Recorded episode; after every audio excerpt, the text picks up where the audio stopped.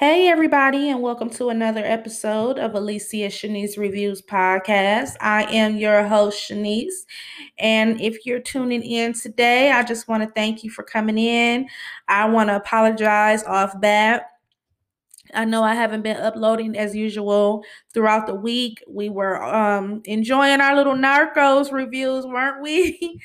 um We will pick that up in about two weeks. Um, we finished season one, so we're going to start going from season two in two weeks. If you're one of my weekly listeners, you know that I have constantly been telling you guys that I am about to relocate, and it is officially moving week. And it's one thing when you move from house to house in the same city, but I'm moving out of state, so I have everything everywhere, and it's just a mess. I have boxes all over the place, and I'm about to pull my hair out. I'm so stressed. But I have been talking about this special episode that I've wanted to do since we started the pod, and I said I am going to come on here and do it. Um, so yes, I will definitely come on tomorrow, and we will do our season finale recap of Cruel Summer. I cannot wait. Um, to see how that ends, and I will upload that tomorrow, and then we're going to put on hold for about two weeks. Um, if I can get on sooner, I surely will, but I just want to make sure I get situated and get unpacked and everything, and I'm also started some training classes for another thing I'm working on, so I'm in training classes, I'm packing, it's just everything is just all over the place. So I do apologize. Don't worry. Um, just give me about two weeks. We're going to start doing our Narcos recaps every episode in season two. We're going to finish the Pablo up.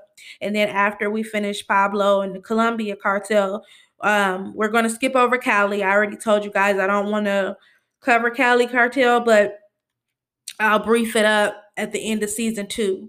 Then we're going to move to Narcos Mexico, and then we'll move to Snowfall. I cannot wait to get into Snowfall. Um, also, they just released the trailer for Power, so that's Raising Canaan. So I'm going to get into that. That starts middle of July, so especially by our Cruel Summers, um, it's the season finale is tonight, so we're going to start recapping weekly episodes of Power as well, but you are, already know that. I told you I couldn't wait to break down the Narcos and the Snowfalls because they all kind of tie together. We'll get to that. Um, so yeah, I'm definitely gonna. I'm just sorry that I've been all, you know, not uploading or whatever. So like I said, it's just been everything, just all over the place, just a mess. So I hope you guys are doing good, and I do thank you for your support. Um, this episode means a lot to me. I wish I could have had more time. Uh. But I know so much off the bat. I'm just going to kind of, you know, just freestyle it. And I just want to do a tribute to Tupac, who is one of my favorite artists. So that's what this episode will be about. Um, I wanted to make sure I put it out on his birthday when I put it out. So that's why I'm like, you know, even though I have so much going on, I'm like, I'm about to sit my ass down because I've been talking about I'm going to do this for the longest. And yeah, we're going to get into that. So The the Cruel Summer will be up tomorrow. Then we're going to shut it down for about almost two weeks. Then when I get all unpacked and situated, we back to business, um, episodes, content going.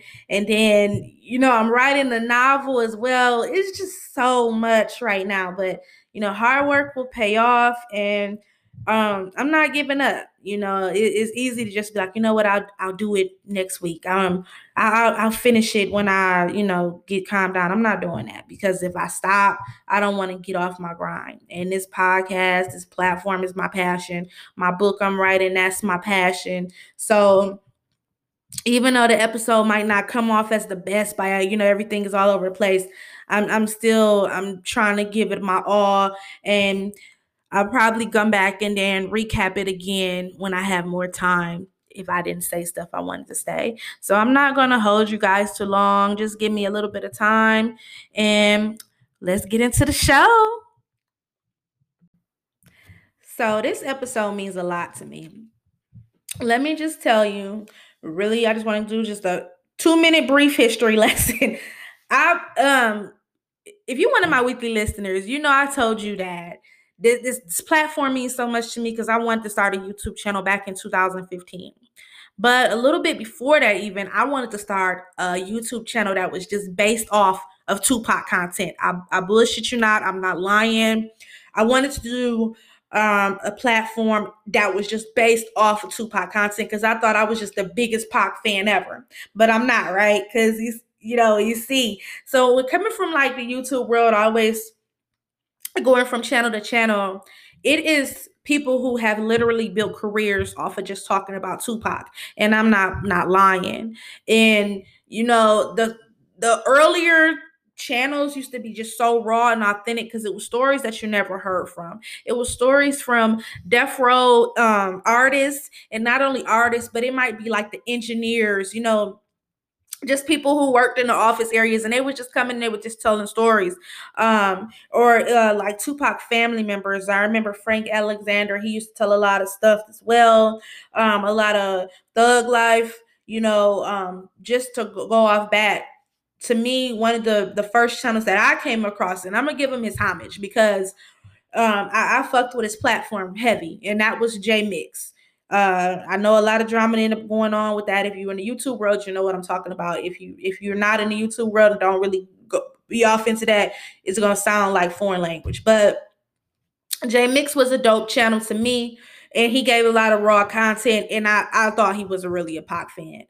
Um, also, after um, J Mix, he had two channels. He had one that was called. It was the J Mix Tupac channel. Then I want to say the other one was called like Death Row channel.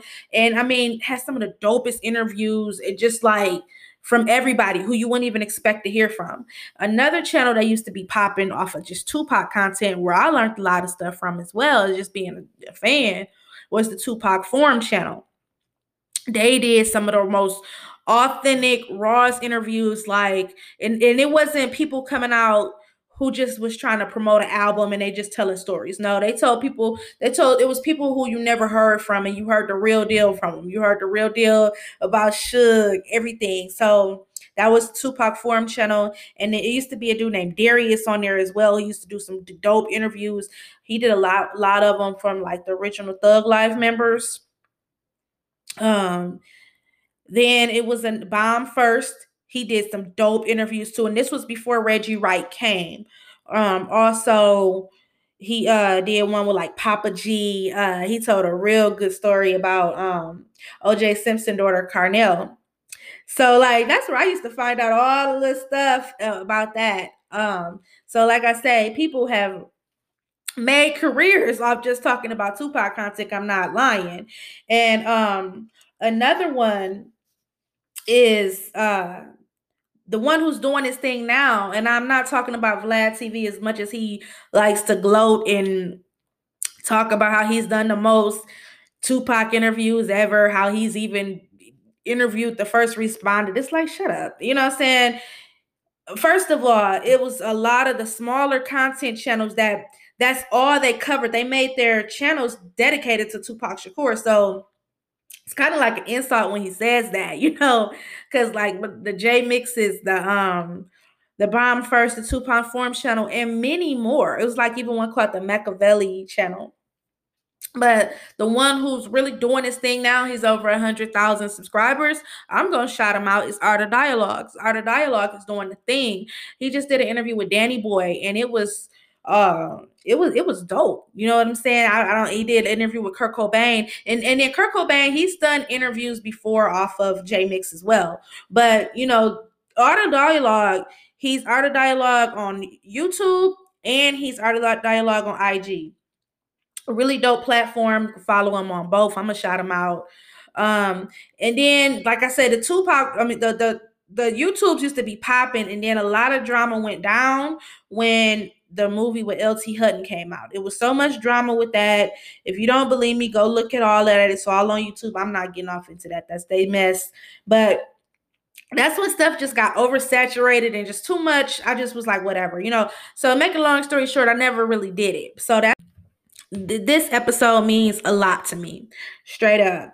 So um, before I get off into it, um, I talked about the YouTube world. Um, A lot of people are only Pac fans because they know that that hit 'em up Pac, that Death Row Pac.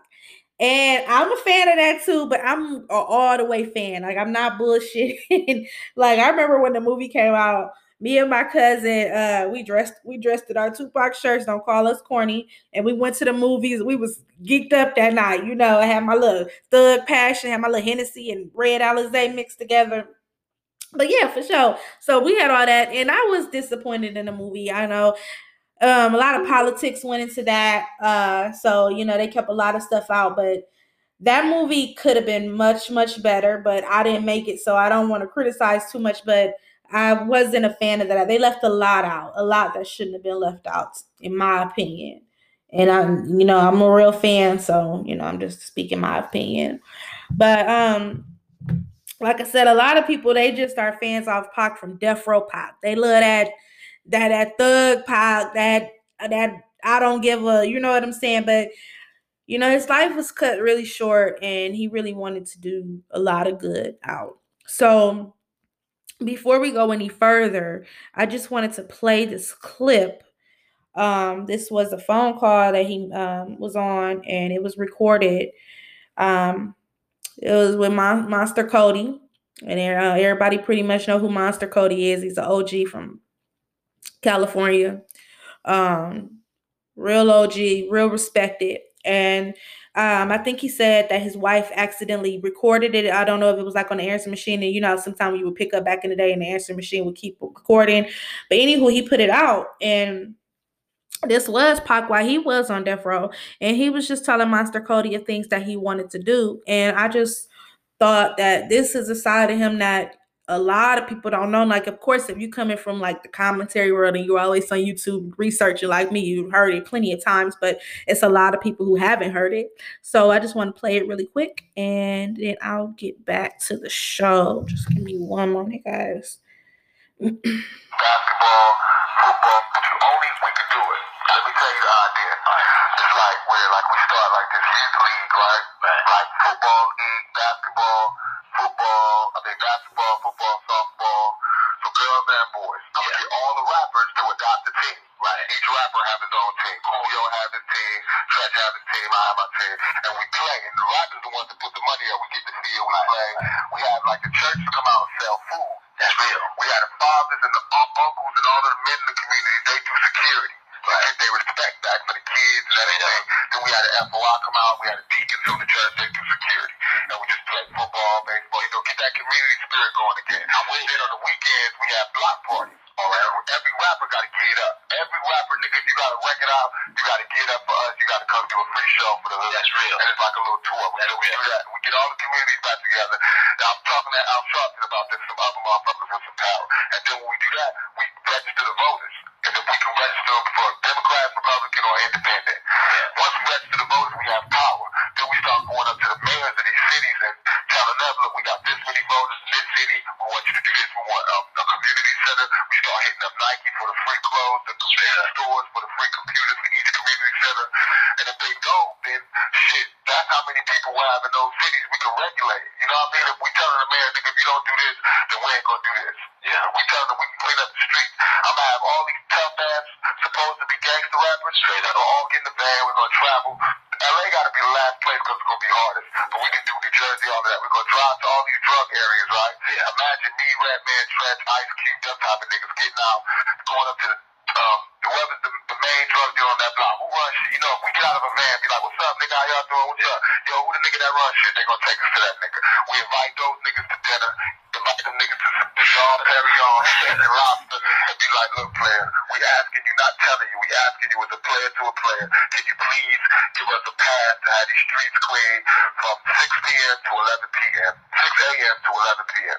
Let that be for the kids. Let them the niggas be safe during those times. No gunshots, no drug dealers. From eleven p.m. to six a.m., y'all can have the streets back. But let us get the streets from these times. Then we can um, get these politicians. I talked to Al Sharpton, and he said he can get the police to, like, chill out. Um, uh, those nighttime patrols, if, if niggas can get the streets clean from six to eleven. And, and you know what else, too? When I talk to you face-to-face, I'm dropping some shit on you, right? Some other stuff, too, right? But yeah, that's that, man. You know, I'm with all that, right? And, um, you know, that stuff, that's my type of work. Yeah, we need power, man. I'm telling you, hey, dig it, man. You know, it's, hey, I'm telling you. We got power, man. Yeah, we need power. Power is numbers. It's like we rappers, man. Why we don't have it? We got the juice. We just ain't doing nothing with it. It's because it ain't collectivized. Right. What? Do you see the cats in Chicago? I think they was G Ds. Yeah, like they put they put people in the street. I know they be looking out for me when I come out there, and they be running. They be running people on the ticket like for council. I know they got them. This dude, what's his name? Uh, some nigga they just had out there, but he lost. He came up. So I just wanted to play that clip. Uh, it's a twenty-minute interview. I mean, not an interview. A twenty-minute phone call. It's on YouTube if you Google it. And if you know who Monster Kody is, you should know. Then you'll understand why that phone call was so important. And he, he's, he's a real O G, real respected. He just passed away. Rest his soul. Just died last week, I believe. Um... But yeah, he was um, really looking forward to like helping Pac out and mentoring, and his time was cut short because that call came right after he was out of prison.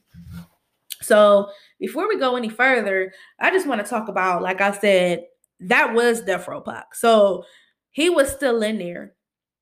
You know, some people be like, he changed off of when he did, um, you hear these rumors a lot, like, uh, after he did Juice, he played the role of Bishop. He got too crazy. He thought he was Bishop for real.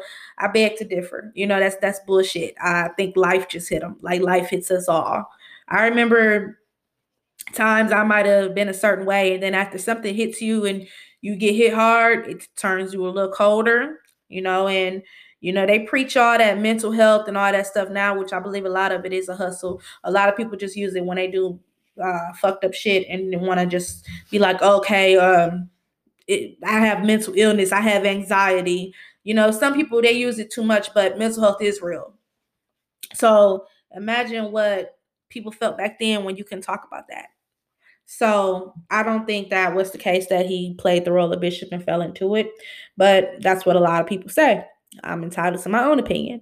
Um, I just want to talk about the beginning of his life, even before he was born. You know, Miss, uh, I want to give uh, props to, you know, the beautiful queen, Feeney Shakur.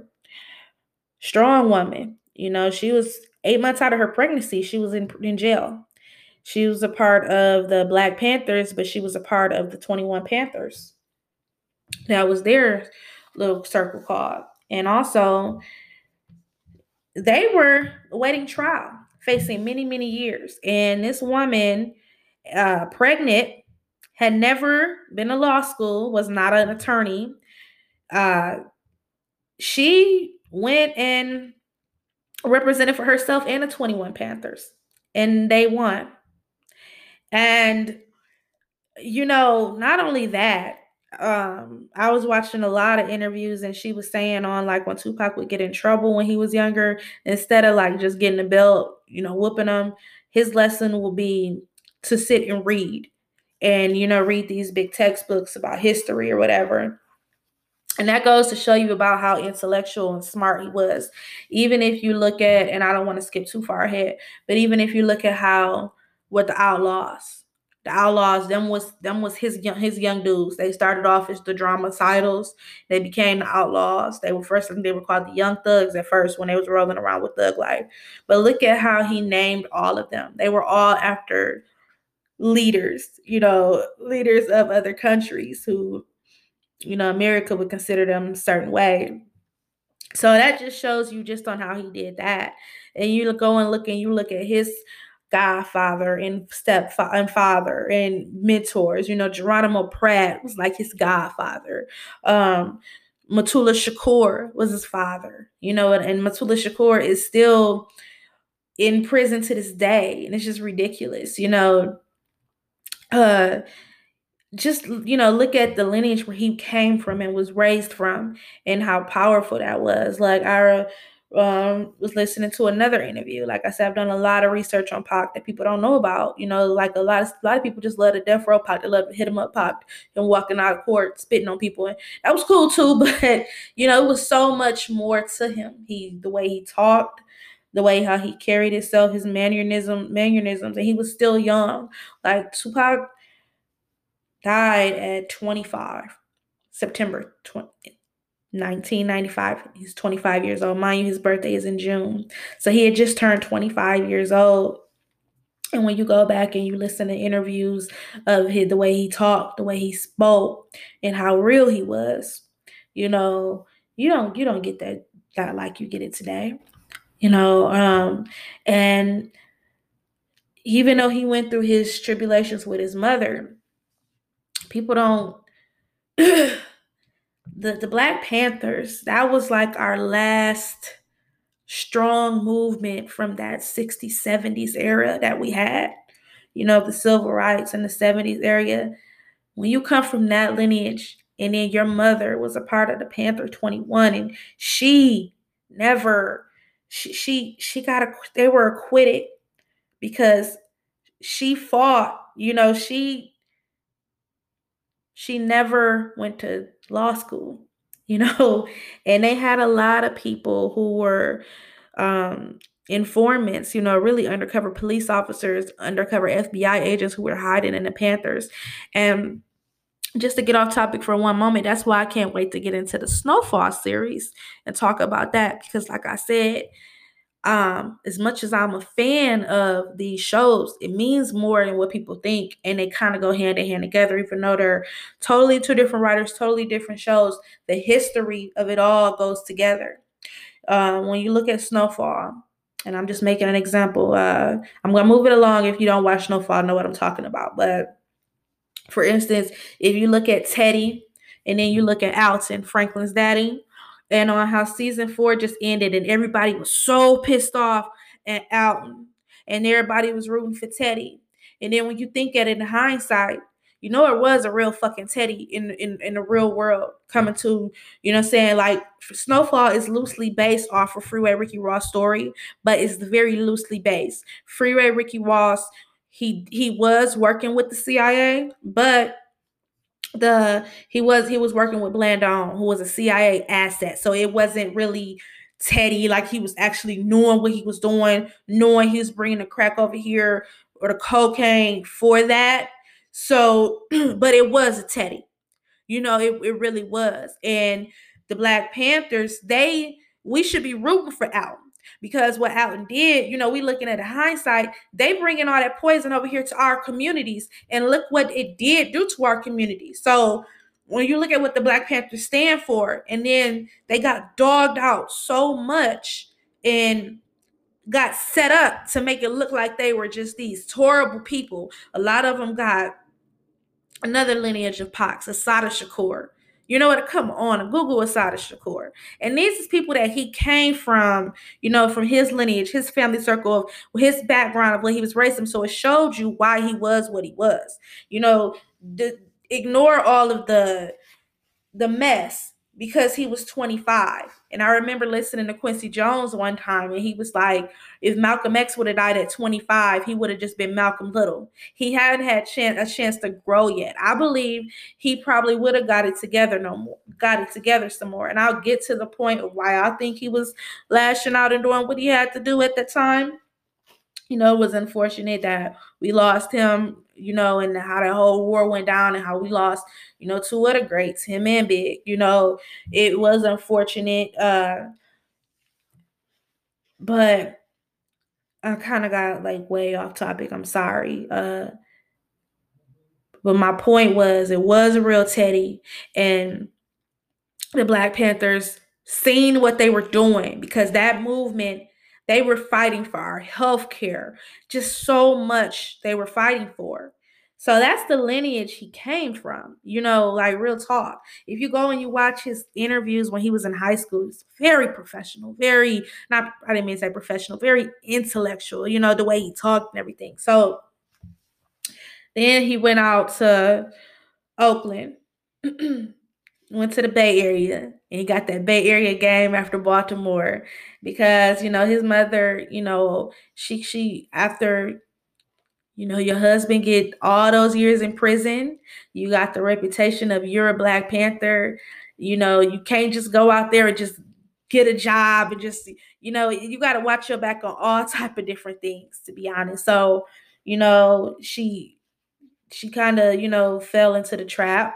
but she picked herself up, and that's the most important thing. One thing I don't do is I do not ridicule uh, crack addicts, because we didn't bring that shit to our community like that. And um, that's why I'm so passionate about Snowfall, because I'm more like, yeah, the show cool. I love the show. But at the same time, I love the history of it. You know what I'm saying? I love to talk about the real deal of it, because like when we get into our Snowfall series and recap that, I also want to recap the crack documentary as well.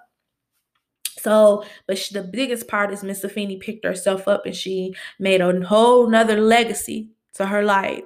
So that was my point of that. Uh, Pac was saying, you know, even our Jada Pinkett was saying, like, she might have, um, everybody just, they hear that he went to the School of the Art of Institute and just think he was just, you know, and, and it's nothing wrong with that if you're not. We got, we have to stop always saying, you know, oh, he didn't, he, he, he, he, he wasn't about that life. He wasn't about that. Like, that shit corny when you think about it, because before, you know, we had all this stuff out here, we had a real community. And then I, that's why the Panthers was the last of that.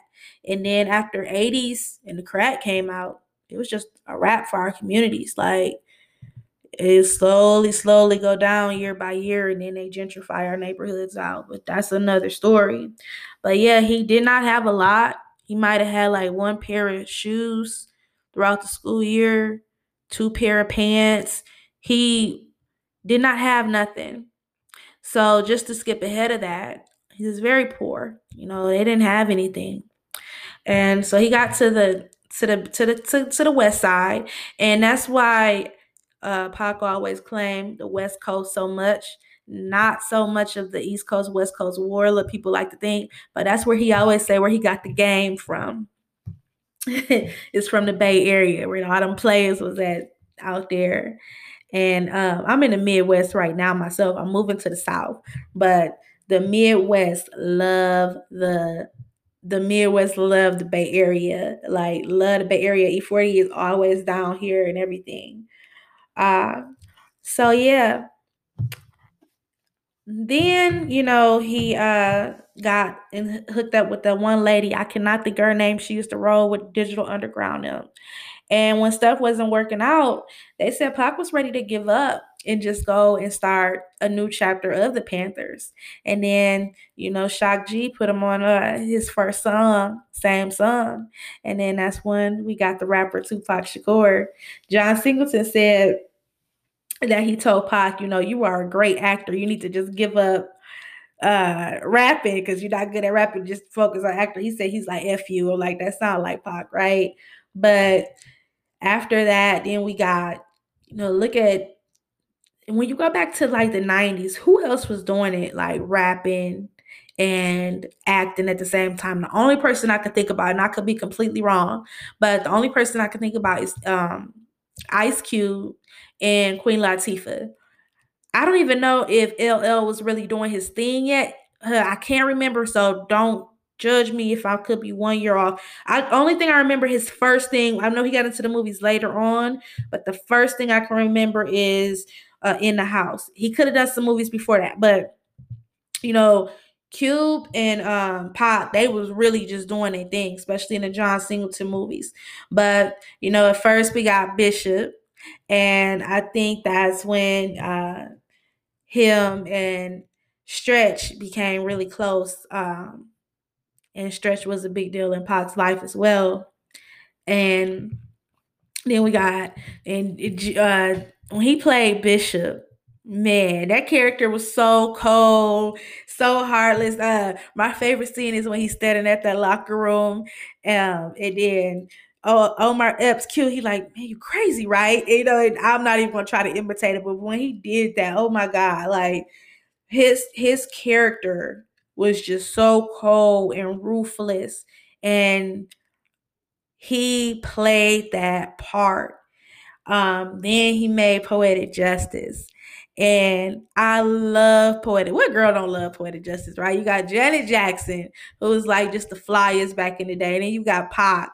And when they arguing in the back of that, that mail truck. That sounded like a real couple. Like, and y'all know, y'all call it, y'all call it toxic these days, but come on, I'm from the nineties. That's how them arguments used to go down, and you felt every B word they called each other. They you felt that shit.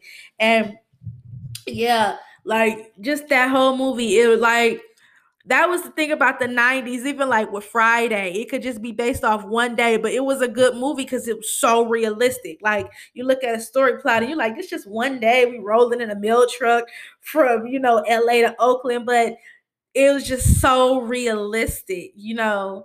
And then he went on to make Above the Rim.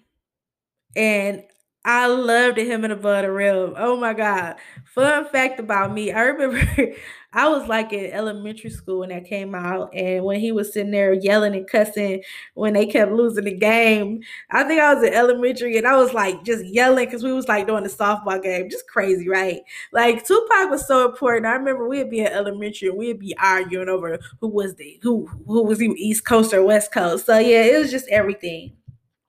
Uh, I couldn't stand him when he killed Flip though. When he killed Bernie Mac, I was mad. Uh, and then at the end, you know, and uh, Above the Rim soundtrack is one of the greatest hip hop soundtracks of all time. I don't give a damn. Free Suge Knight, by the way.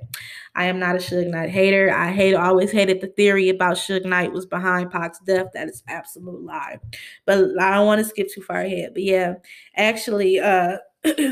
Suge was over that album, and uh, Tupac said he blessed him with that. Like, he p- overpaid him for, like, I think he did two or three songs, and he was like, he overpaid him, and then two of the songs he didn't even use for the soundtrack. So they had established, like, a relationship from there.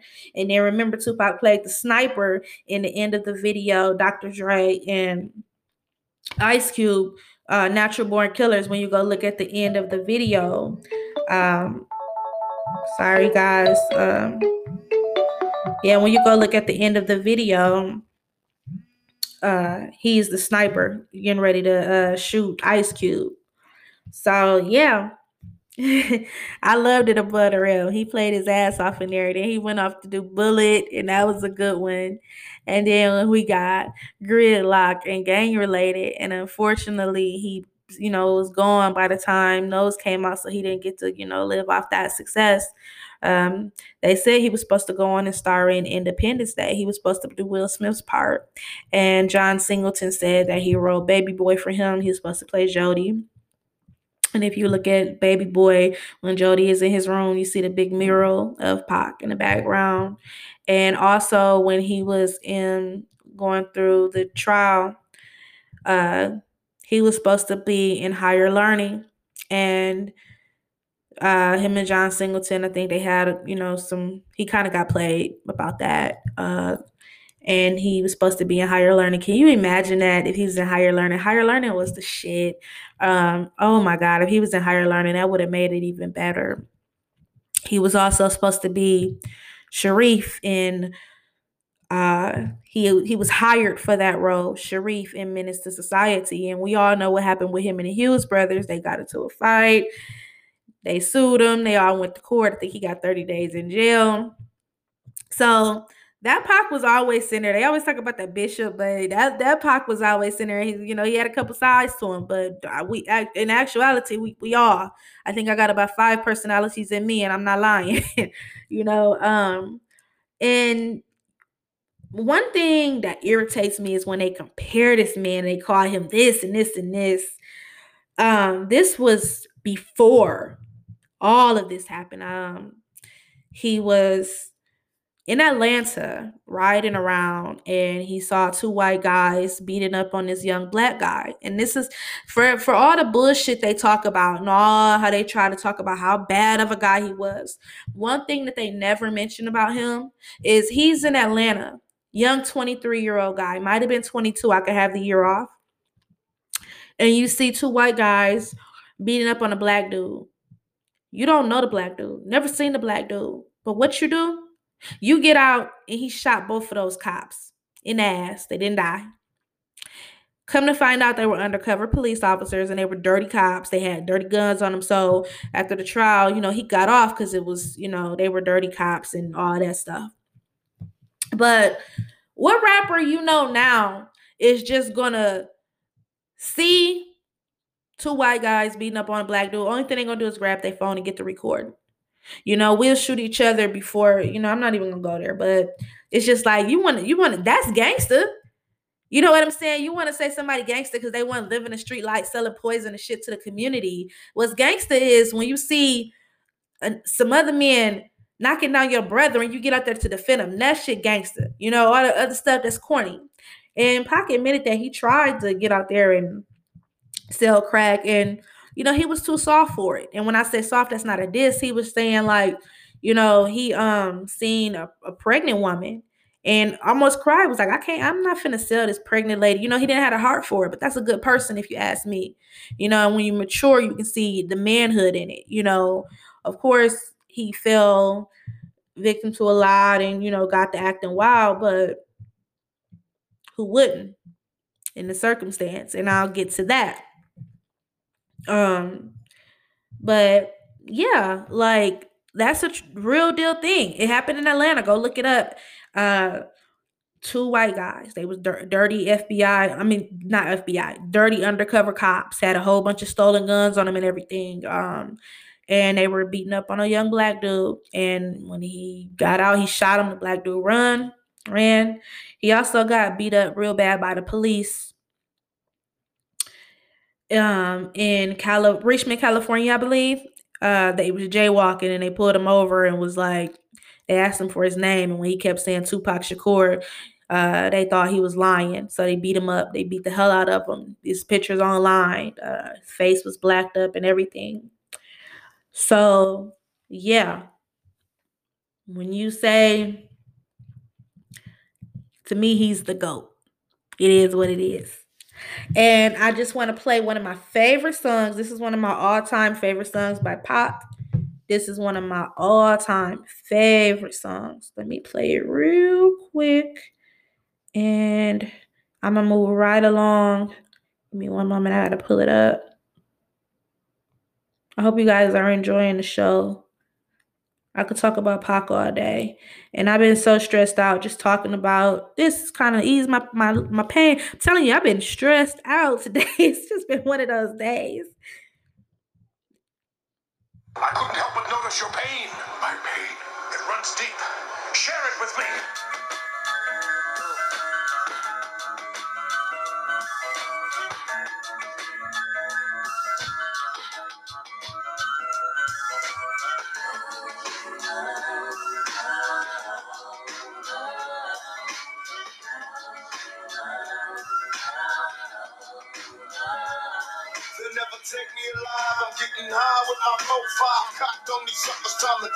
Even as a youngster, causing ruckus on the back of the bus. I was a fool all through high school, kicking up dust, but now I'm labeled as a troublemaker. Who can you blame? Smoking weed up and take away the pain. So I'm hopeless, rolling down the freeway, swerving. Don't worry, I'm about to crash upon the curb, cause my bitch is bloody. Maybe if they tried to understand me, what should I do? I had to feed my fucking family. What else could I do? Or be a thug? I'm slanging with the homies, fuck hanging with the phonies in the club. Got my mind on danger. Never been a stranger to homicide. My city's full of gangbangers and drive-bys. Why do we die? At an early age, he was so young, but still a victim of the twelve gauge. My memories of a corpse, mind full of sick thoughts, and I ain't going back to court. So fuck what you thought. I'm drinking in the sea, running from my enemies. Will I let it be? twenty-three and so much pain.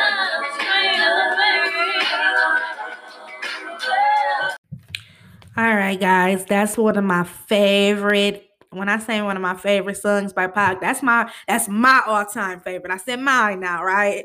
And I do want to play. I'm only gonna play like uh three seconds of them though. Um, five seconds maybe each song. I want to play my favorite top twenty songs, and this is gonna be. It's not in um uh, chronological order, but what it is is it's off of every album. So I went from album one to album to the last album that he. He made. Um, fun fact, Machiavelli is one of his best albums ever. And do you know he wanted to give that away as a mixtape for free? He wanted to give that away as a mixtape for free. Yeah, and that's one of the best albums ever. And the way I look at it is like with the albums, I look at it was like that was the Pac you got at that time.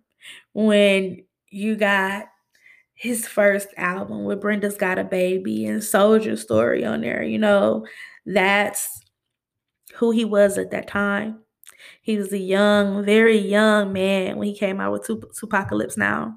And that's when he was trying to figure it out. And he still had that rebel political spirit inside of him. Then when you got to, you know, Keep Your Head Up, it was still the, the rebel, that revolutionary guy, but that thug life in him as well. And then when you got that Thug Life album, to me, just looking at all the interviews and the research, it seemed like that's when he was like his happiest. You know, he was stepping out on his own. He had the movies popping. And uh, I hear a lot of insults. And they always say how he died broke. And that's, like I said, I'm not going to get off into the beef shit on mine because this is a tribute to him. But just to speak on income, I don't think people realized how much Pac got sued. It was lawsuit after lawsuit after lawsuit. You know, just to name a few. I know some this one young guy did something and he blamed it on Tupac lyrics. He got sued for that. He got he just got sued left to right, to left to right, to right to left. You know, he was always in court. And uh, that's one reason probably. But he had a heart. The way how he looked at the Outlaws was like his sons. They were young teenagers, and Gaddafi was like, Gaddafi was his little brother, and Gaddafi uh, had brought Muta around, and I love Muta. Like, I, I follow him on Instagram. I follow his interviews. I love his spirit. He's all the way together now. He's a Muslim. Uh, I want to say he lives in Saudi Arabia. I could be wrong, but I, I think that's where he's at. He travels a lot. He even have like a little coffee business now.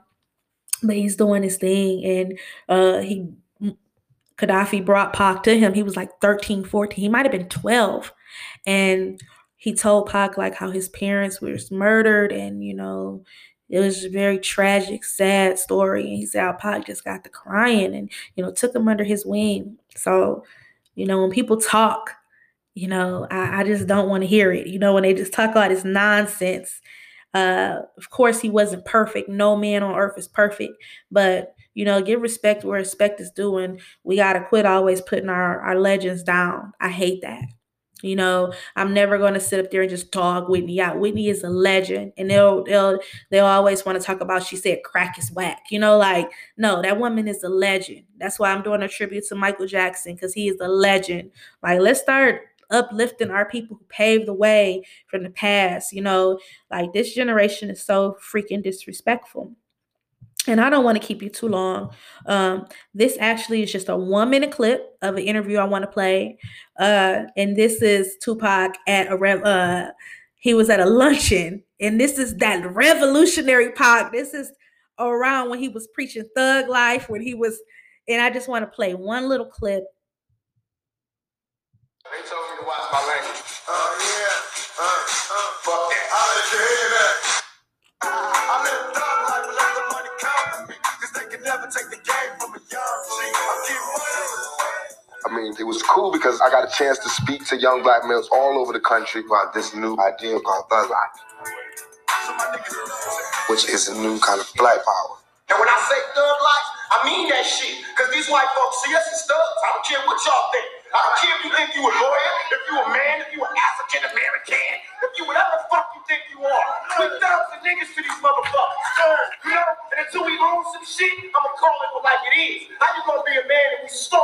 Go ahead. You know? And we every you can walk by five different houses ain't a man in either one of them motherfuckers. How we gonna be a man? How we gonna be African Americans? We out here dying. We thugs and we niggas until we set this shit right. Trust me when I tell you that shit. Young black males out there identify with Thug Life, but I couldn't handle it. I could handle it, but not right away.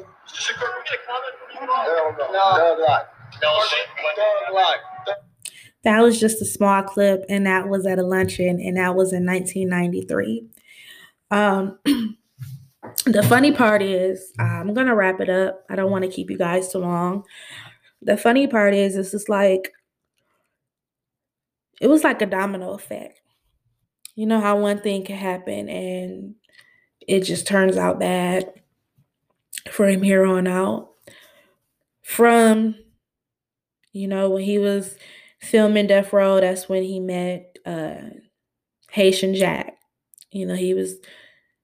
It's a lot of talk about that. Um, and if you ever want to hear Haitian Jack's side of the story, my, actually one of my mentors, um, somebody I look up to, uh, my mentor, he actually was the only person who ever interviewed Haitian Jack at that time. No, he has the first interview. He went over to Haiti and interviewed him. And that's uh, Jamil from Gully T V. Go follow him on Instagram and on uh YouTube, Gully T V, and you'll see Haitian Jack interview, and um, you'll get his side of the story. You know, that he he's, he deserves his side as well. But, you know, when he got the rolling with Haitian Jack, that's a story within a story. Um, Haitian Jack was a, a man who people, look, you know, he was the man in New York. That's all I'm going to say. He was the man, and that's all out there, you know, but Pac made the world know him off Against All Odds. He basically tells you detail by detail. And I like to know everything. I, I even bought Dexter Isaacs' book, who claimed that he was the one who hit him up in um, Quad Studios in nineteen ninety-four. So like I said, I, I, I, I'm big on true crime as it is, but I be wanting to know. When I tell you I like to do research, I like to do research. So yeah, Dexter Isaacs, he wrote that book.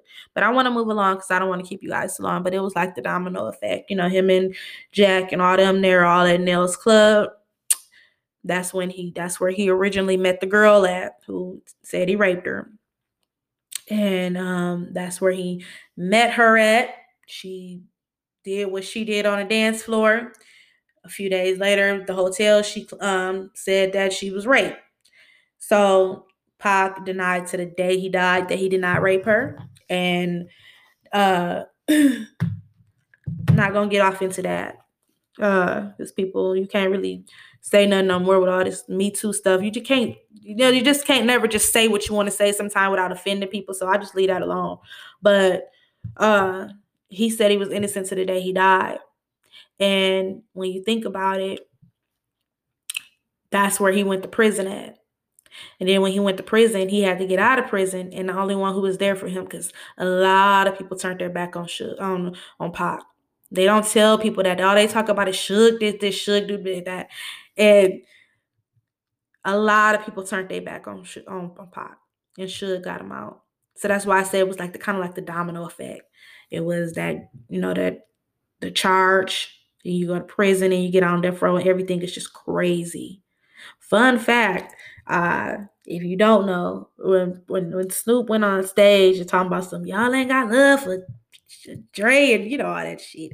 Uh, when they was when they was coming out, they had a, a, a, a uh, like a picture when they was all in those cages. If you go back and look at the nineteen ninety-five Source Awards, they had Pac like in the cell, and that was kind of like a sign right there, like he was coming to death row, but. That's, um, yeah, Re- really, really deep. And I don't want to get off into that. Uh, I just want to celebrate this man. Uh, I want to play one more clip, and then I want to play my favorite songs by him. But Suge, and I think, I think Pac was the little brother, the ride or die that Suge never had, and Suge was the big brother and kind of of a father figure that Pac never had. And them two personalities together, they was out of control, don't get me wrong, but, you know, eventually I, I, I believe they would they would have grew. And they actually did a lot in that short time. You know, like, they don't talk about how they used to have the Mother's Day lunches or the picnics where they would get the whole um, neighborhood food, and how they wanted to put stuff together for like single mothers. They don't talk about that. They only talk about the wild Pac. Everybody loved the Pac with him sticking his head up, putting his finger out, you know, middle finger up in the air. They don't talk about the good. So that's why I said I'm not going to get off into the beef. I'm not going to get off into the charges or anything like that. I just kind of want to celebrate why he was my favorite artist. Um, he was twenty-three when he did this interview. And what artist do you ever hear just talk like this, this intellect? This is all I want to say. For all the people that doubt me, I had no record all my life. Okay? No record, no police record until I made a record. As my video was debuting on M T V, I was behind bars getting beat up by the police department. I got a ten million dollars lawsuit. They, they said they would settle with me and everything. You know what I'm saying? But nobody cared about that. That wasn't blew up all in the news. They didn't see me. They did not see me on T V with my eye busted, my head busted. There's pictures of those. In Oakland, you don't, you're yes, in Oakland. You don't see them pictures. You see pictures of Tupac coming out of jail in cuffs. You don't see pictures of the police standing over me beating my brains in. You don't see that. But I see that. That's what I see. You know what I'm saying? So it's all real. And and I, I feel like just like a woman that's raped, any woman that's raped will never, ever allow herself to be raped again. Am I correct? Any woman that's violated will never allow herself to be violated again. Same thing. You know, there are going to be people who sit here and say, how can you say that when you're faced with that charge? That's how I can say it. We got people in my own community that will get me. Why? Because I got it. Now, this girl, who I can't say her name, but if I was to say her name, a thousand all over the world. So I'm not going to play too much of that interview, uh, but I just want to just play a little bit of his his words, you know. Um, one more, and then we're going to move right along, and I want to drop my top twenty favorite pop songs. So for him to tell me to calm down, I was like, ooh. And this is Pac talking about Mike Tyson. I understood the lack of support because I'm the only show that ever put rappers on. But we don't see it like that. We, oh. It's the way they get us like crabs in a bucket. We see one black man coming up having his own show, and we want to be on your show. We want to be on your show when we first come out. You know how young yeah. rappers, I want to be when I first come out. Yeah. But of course you can't, so I go, I'm saying it. Yeah. God, you know, but it took time for me to really see what this business is about. You know, how you have your ups and downs and your valleys and your mountains. And you got to just dig deep with all that. And I feel it now. I got you. Yeah. Yeah. I- I'm glad you and Mike are talking, man. Can you talk anything to them about that? Well, um, Tyson had been calling me from, from the before all the trouble. He was calling me just to say, you know, I wish I was out while you was out. You know what I'm saying? It's like, I heard how you, I heard you party, man. I want to be out there partying with you. He's giving me a lot of advice. You know, I really look look up to him, something horrible. You know what I'm saying? So for him to tell me to calm down, I was like, ooh, it's time to calm down. If Mike Tyson is telling me that he heard about me from jail, yeah. calm down.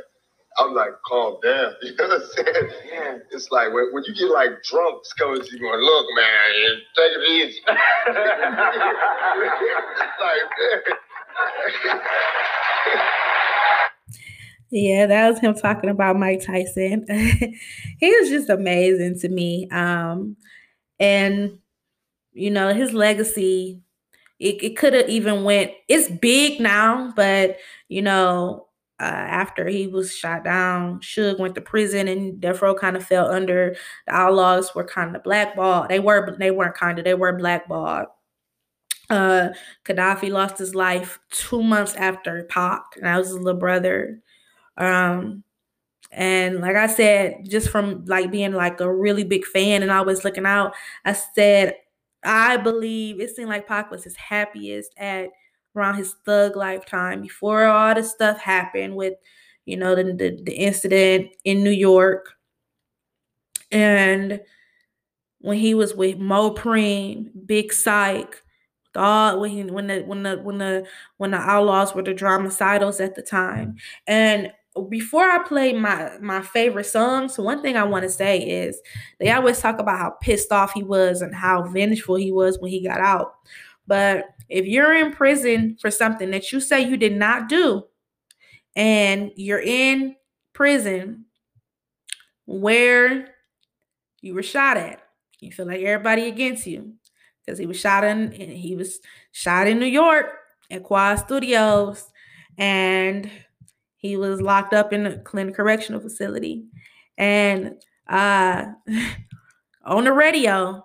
You got Funk Flex and all them talking to Cash stuff about how you can't rap. You, you know, just spreading Wendy Williams, spreading all type of rumors about him. So when you get out, I think you'd be a little pissed off too, right?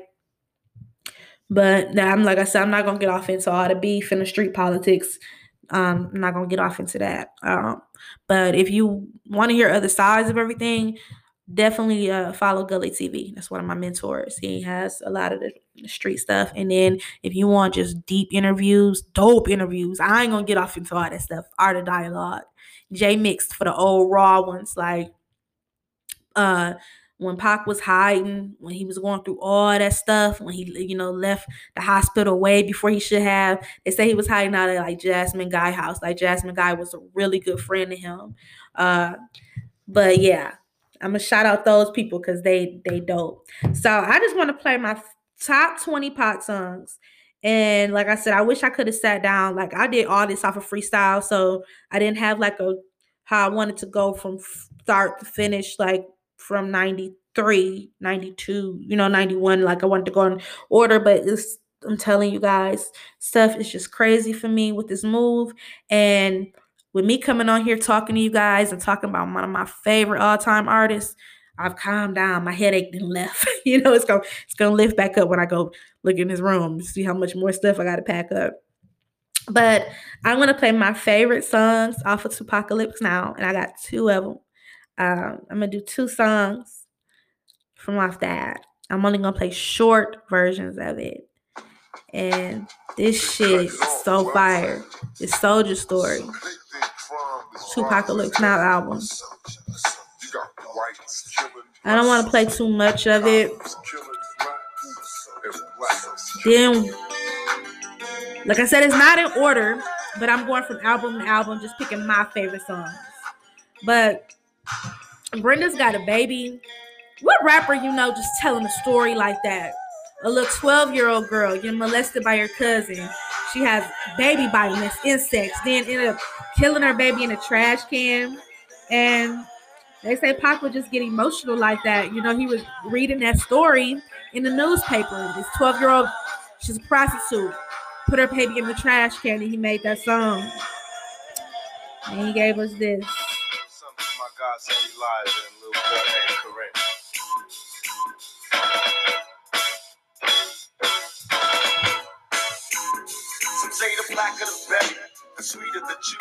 One of my favorite songs. And this is one of my favorite albums. That nineteen ninety-four, this album is so underrated. Along with it more and me, rest in peace, Nate Dogg. This this this album is so underrated.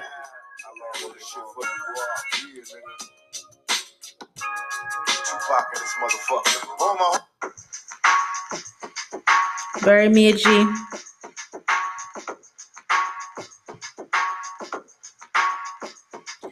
Hey, and when I was saying go listen to some good interviews, the girl who's singing this hook in the background, she one of the background singers, Natasha Walker. Listen to what she gotta say. I'm just playing my favorite. Playing my favorite.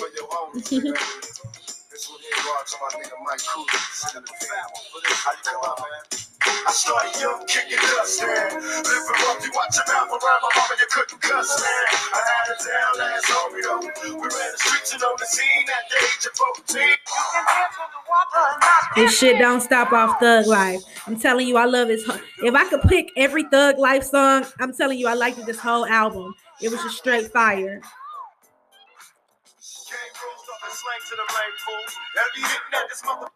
I would share the definition of balling with you white folks.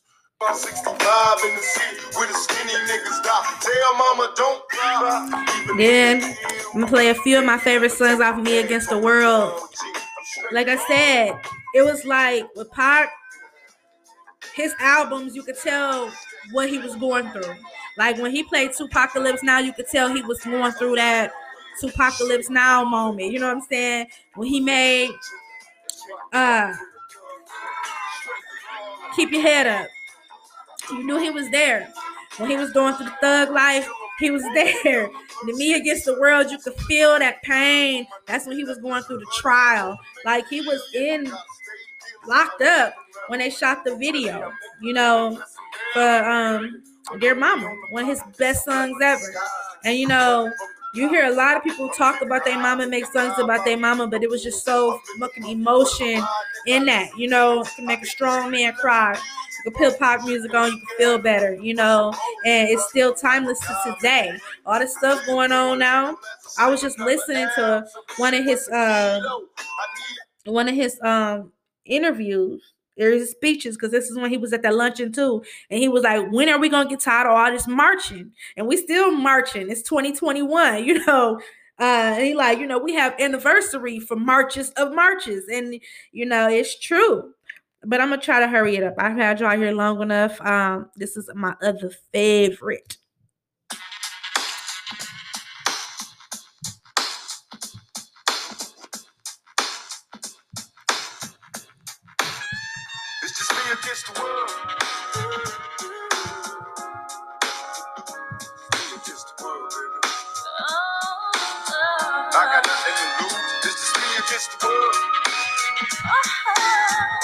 The whole Me Against the World album was a whole vibe, though. I can't play it all. Uh, like I said, I'm trying to hurry up. I've been had y'all here long enough.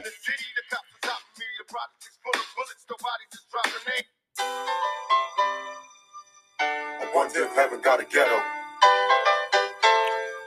Day wanna be, shorty's gonna be a thug. Said he wanna be, Jay's gonna be. Said he's gonna be, shorty's gonna be a thug. Said he's gonna be, one day he's gonna be. Said gonna... Yeah, I know this Faith singing on this hook, right?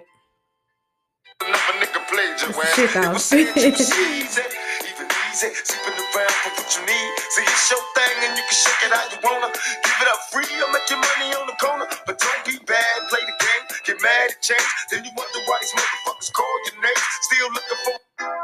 You can run the streets hey, with your thugs.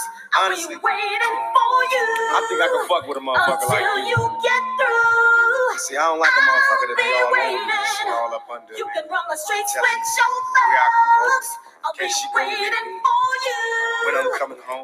And all one of my favorite songs off the Machiavelli album, and the whole album is a bop from one to ten, you know, but I love this song right here.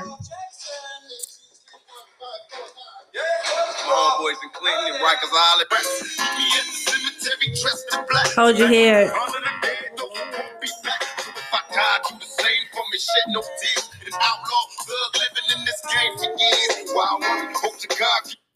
So that was just like a few of my favorite songs, which I love every song. I just picked some of my like favorite ones that I love to listen to. Especially Thug Passion. Like I said, I, I'm just a Pac fan. I, I, I'll just put the album on and just go. You know, I'll put it from track one, just play on through. Don't don't skip, just play. So I don't have a specific like, oh, but like I said, Pain with him and Stretch, that's one of my favorite Pac songs off, off, off rip, you know.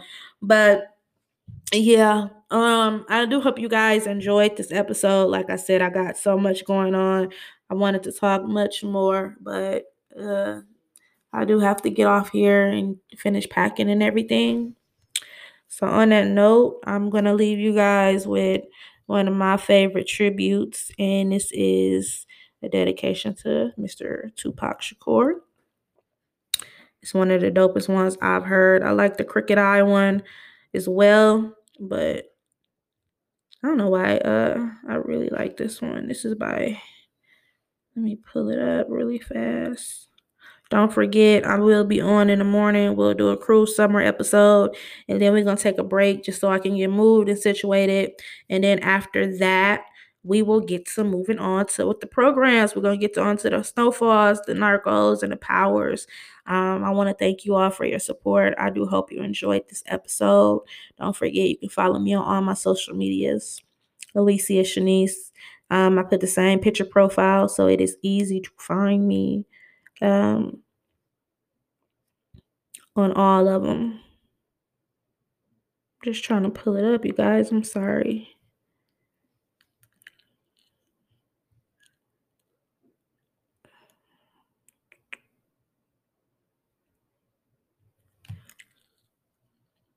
Oh, and it was one more thing I wanted to play. Then I'm going to play the Mano song. Don't judge me, y'all. I, I know I'm all over the place today. Like I said, I wanted this episode to be so special, but I wanted it out on Pac's birthday. So I had to just do what I had to do and freestyle it. All right, still hanging out at the after party. And uh, with me uh, from uh, Death Row, introduce yourself, my man. I'm Suge Knight and Tupac Shakur. All right. Now, here's the deal. Um, first of all, can you tell us uh, what you actually thought about the actual rap category in terms of, I mean, I saw Coolio win, and I was like, sorry. It's like this. For us, anything in awards, we didn't think about that. He got an album out there. He sold six million records. He sold three million singles. He got another album coming out, Machiavelli. Snoop got an album coming out. We just move forward. We don't even get caught up in that type of shit. All right, man. Can we talk about uh, Death Row East? Um, what is exactly happening, um, and what can we expect from it? You believe in God? Certainly. Believe in Death Row East. Believe in that. For real. That's it. Right. I'm a ride with but if you believe in God, believe in Death Row East. We plan to take the same strategy we use with Death Row West, which is mind over matter, taking all our weaknesses and making it into our strengths. We, keep, we know that we got strength in numbers. We already run the streets out here. So now we just going to help some of these brothers get their money on because we know they got talent. We got the ways to make them use their talent to the maximum effect. And that's what this is about. Everybody rap. We don't rap. We rap to make money. We do business. Ain't no other record company out there that sold as many records as we did. We outsold Bad Boy, LaFaze, every black record label out there. We outsold them in one year. And I'm a convict, and my homeboy just got off a murder case. So that tell you that it's pure talent, no hype. We don't got no All-American smiles. They don't even want to buy our record, but they got to buy our record because we represent the street. So Death Row East is going to be a personification of what we did on the west side. We're going to do it to the east side, and we're going to prove once and for all that all these people talking about an East Coast, West Coast war, they like the Judas was to Jesus. They only here to cause confusion. We here to bring money and to bring change. They here to cause confusion. All these weak rappers, Nas, all these suckers, they battling off of East and West like this is a game. This ain't no game. If this was chess, we'd be yelling checkmate three years ago because we've been beat these. It's not a game. We out here trying to help our people make money. We trying to get out of this three-strike circle they got us in and start getting our pip papers on. So that's what we're doing. By strength in numbers, we coming to the East Coast to prove there is no fear, there is no problem, there ain't nothing but opportunity. And opportunity is... Oh, and you guys know what? I, I was shouting out all them YouTube channels. I need my butt kicked. One of the main people who used to have the dopest Pac stories on their YouTube channel, Carcino. I can't believe I didn't say his name. Carcino. Yeah, Carcino for life. He been around for a long time, and he got big off of his uh, Tupac um, uh, videos. But yeah, he, I cannot believe I forgot about that. Like I said, I freestyled it. I didn't get to write a lot of stuff down, but yeah. And on that note, I'm going to get on out of here, but I'm going to take it on out playing this song. And this is one of my favorite tributes to Pac, and it's by Mano. Yeah. You can't do one without the other, man. Mano, letter to Pac. I never met you, but from one real nigga to another real nigga. Yeah. Can't do one without the other. See how we going to do this. They both uh. legends. Yeah, listen, look, dear Pop, if you can hear me speak, I really gotta know, is there heaven for a G? Although we never met, I'm feeling like I know you. You live through your music, I relate to your struggle. See, I was in a cell, cut off from the world, feeling how you felt, just me against the world, spitting to the camera. Yeah, that's something I would do in the courtroom.